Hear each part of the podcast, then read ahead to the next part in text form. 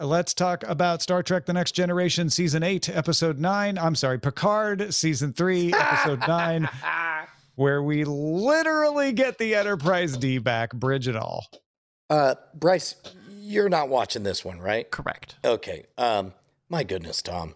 Uh, this was a very bizarre one hour program because it felt like seven years inside there. that show ended on cliffhanger after cliffhanger after cliffhanger. And I thought, well, that's the end. And then I wiggled the mouse and I was like, oh, Holy- we're still going, are we? Yeah. Okay. So uh so we're finally gonna find out what's weird about Jack and his psychic power. Oh, he's Borg. Yeah, that makes sense. Locutus DNA something. Um, oh, a giant That was one conspiracy. I- they they, they uh, go ahead.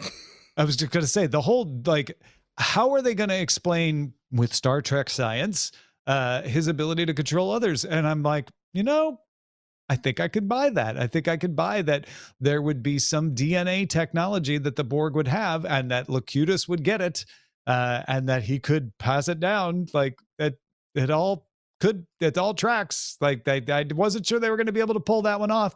And t- and then i was like but how is he able to control other people?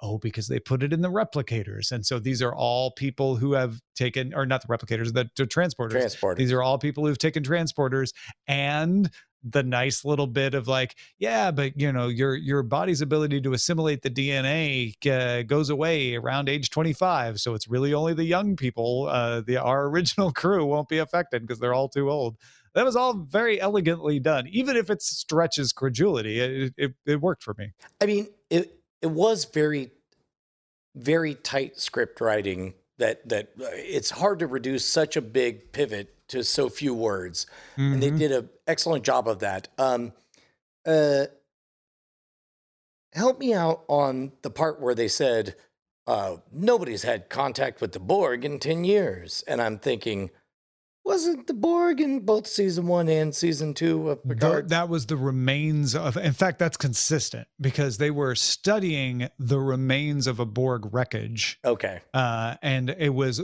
hugh the independent borg got it. was got the it, one it. that was helping them so he they haven't had contact with the dangerous borg in 10 years they've only had these like sort of archaeological things going on and the borg that we saw that were dangerous in those were reactivated from those sites Right. Um, so anyway, uh, uh, then all of a sudden they decide that everybody young is bad, everybody old is good. Uh, then they they uh, skedaddle on out of there.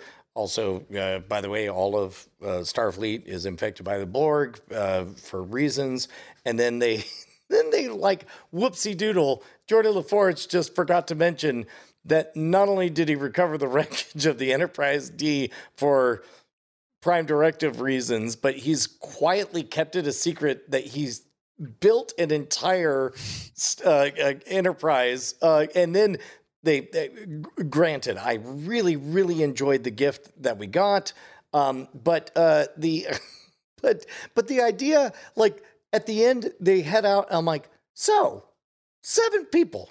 That's all you need for an enterprise. That's consistent with many TNG episodes, though, where Uh. like the crew disappears or uh, they, they they they have to take it alone, and, and it's like, yeah, the ship is mostly automated. You can run it with seven or eight people. Like that. That's well established, right? So, uh, why is there's a why is there a preschool on the Enterprise? because families were going on these long term voyages. Yeah, yeah. Why? That that seems wildly irresponsible. Yes, now. uh, that was always the thing with TNG, though, is that that was that was the case. I I loved. Speaking of references to uh, uh, early TNG or to, to to TNG as a whole, uh, we got to see the Enterprise F. So the successor to the E, which blew up in Insurrection, uh, the Enterprise F, commanded by Admiral Sh- uh, Shelby, I believe oh, okay. the the woman who was was insisting she would take over captaincy of the Enterprise when Picard was under the sway of the Borg. Yeah. Uh, uh, uh, uh, okay. Uh, now, now we're in the weeds, and I don't remember everything. Uh, it was remarkable to watch the Excelsior get exploded by way Yeah. of a map that wiped it off. I was like, Yeah. That seems like an important. Is that the Excelsior's job? Is to just constantly blow up? it's the one you can safely blow up Right. without ending a movie. yeah, yeah, exactly. Um, yeah, man. Uh, I- Having said all of that, this was an exhausting but absolute joy to watch. It it was it was great. It was great. It was so much fun. Um, uh, didn't love. Uh, uh, there was a brief moment midway through where Jack is rogue, and I thought, "Oh my goodness! You have three entities. You have the Borg, who are this coldly expansive, you know, biological fungus. Basically, you have uh, the the highly emotional, crazy smoking lady chasing after him, and you also have uh, the Federation trying to track him down. What a neat three player real time strategy game I'm about to see. And they're all like, psych, he just gets captured by the Borg because he flies there on purpose. Uh, didn't, didn't really love that. And it was just, it was a little bit exhausting, but they kept on surprising all the way to the end. My review of this episode is, oh, that was a lot. A lot. Also, yeah, First time I've watched uh, the end credits because they decided to play the TNG theme. because they play the TNG Yeah. theme there. Yeah. Uh, I have been rewatching TNG before this season. We even knew much about it before they teased the return of of LaForge and all of that. Uh, and so I'm, I'm very familiar with seeing that bridge. Uh, they did a great job recreating it. Uh, it was it was fun to see them on it. Uh, it doesn't make sense. I don't care. It was a great excuse to have a have him on there. Eh, you know, Geordi's running a museum. If anybody could secretly rebuild the Enterprise D, it'd be Jordy LaForge. So why not? Uh, I also love that that little fake out line of like, do you know what I've missed most about this ship? the carpet. yes. Uh, uh, uh, there was another laugh out loud moment oh, from Data when when uh, uh, uh, new Data, which has a sense of humor, i- is like, "Oh, I fear that we're all going to die," and then Geordi's like, "Could you be more positive?" And he's like, "At least we're gonna die." Quickly, and it was such Hey. a surprise. I I burst out laughing. It was really good.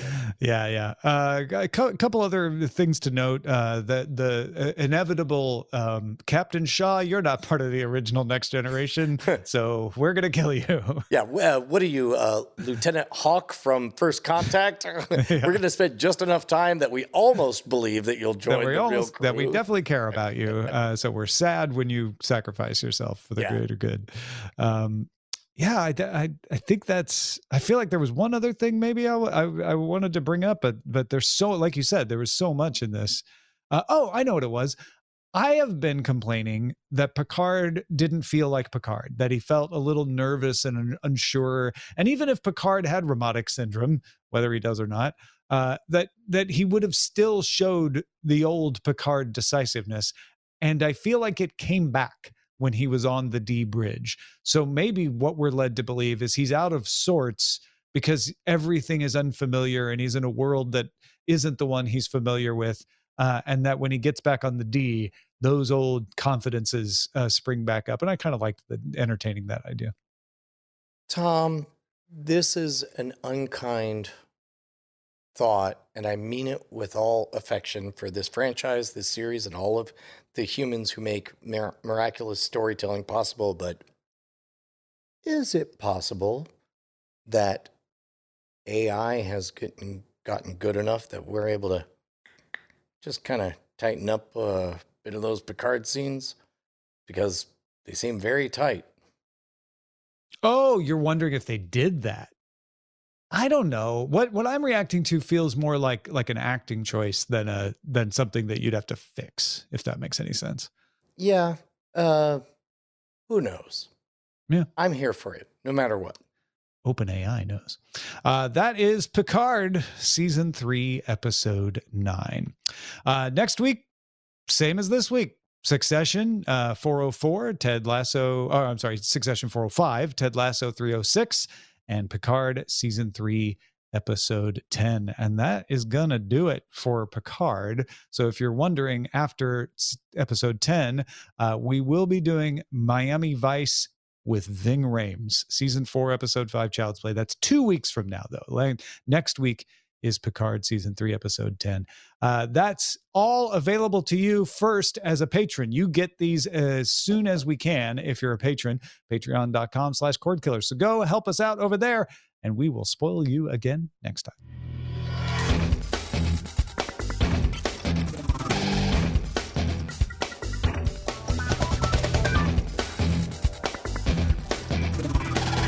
Diamond Club hopes you have enjoyed this program.